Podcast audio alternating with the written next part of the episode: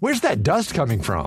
Still finding debris after vacuuming? Eufy X10 Pro Omni Robot Vacuum has 8,000 PA of powerful suction to remove debris deep in carpets. And it's totally hands free. Want to know more? Go to eufy.com. That's EUFY.com and discover X10 Pro Omni, the best in class all in one robot vacuum for only $799. No Grinches allowed. Toward the end of the decade of the 1960s, I was at the helm of ABS CBN's newest program. Radio Patrol on Jack was the country's first 24 hour, all talk, all news radio station.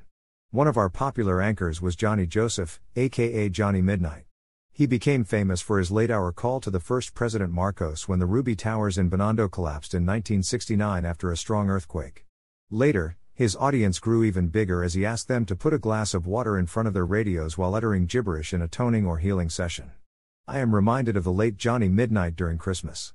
I had a talk with him after I received calls from listeners who disagreed with Johnny's assertion that December 25th was not the day Jesus Christ was born. He made a credible case. In the end, I assured him that I was not trying to censure him. I was concerned that he was spoiling the most anticipated holiday associated with peace and goodwill. It's also one of the occasions that children look forward to because of one thing Christmas gifts. The more creative parents would exert effort to make kids believe Santa came by to drop their presents for being nice for the whole year. Come to think of it, if there's one person who might be more popular than Jesus on his own birthday, it's Santa Claus, and Santa always rides his sleigh during Christmas. Adults also find Yuletide a cheerful time. Aegis' song Christmas Bonus didn't become a hit for no reason. It's so easy to think that celebrating Christmas is the only thing that can unite everyone. Even wars were put on hold for this occasion. Case in point, during World War I, a Christmas truce was unofficially held between British and German troops from December 24 to 25, 1914. The two sides spent Christmas morning socializing and exchanging gifts and food, some even wrote home about playing football with their mortal enemies. It was a welcome respite amid the violence. To most Christians, Christmas Day is when Jesus was born. According to Roman Christian historian Sextus Julius Africanus, this practice dates back to sometime in the early 2nd century. The Australian scholar of early Christianity, Andrew McGowan, said that while the Bible didn't identify Christ's birth date, there are two theories on how December 25th became the date of Christmas.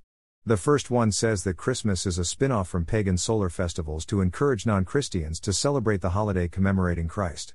The date of the celebration was borrowed from a pagan Roman festival celebrating the day of Sol Invictus, the unconquered sun, and other midwinter Saturnalia festivals. Non Roman peoples of Northern and Western Europe also have holidays in the same week of late December. The second theory says that Jesus was conceived and crucified on the same date during Passover, which is March 25. Nine months later, on December 25, Jesus was born in Bethlehem. It appeared in an anonymous Christian treatise titled On Solstices and Equinoxes. Augustine wrote about it in On the Trinity. French scholar Louis Duchesne and American scholar Thomas Talley suggested this perspective in modern times. Meanwhile, popular culture's Santa Claus evolved from St. Nicholas, a monk in 3rd century Myra, present day Turkey, who donated his possessions to the poor. He is also the patron saint of children. The Christmas stocking and giving gifts to nice kids are attributed to the legends surrounding him. Most of the Christian population cannot be bothered with the technicalities of Jesus' actual date of birth, but we can't help but deal with real life Grinches. They say it's unbiblical and pagan, like the first theory. Aside from this, the more cranky ones will also actively point out that Santa isn't real, saying there isn't a benevolent human dressed in red sliding down chimneys just to deliver gifts to all children around the world in just one night. The journalist and academic in me acknowledge these claims. But the part of me who believes in the magic of Christmas just says, so what?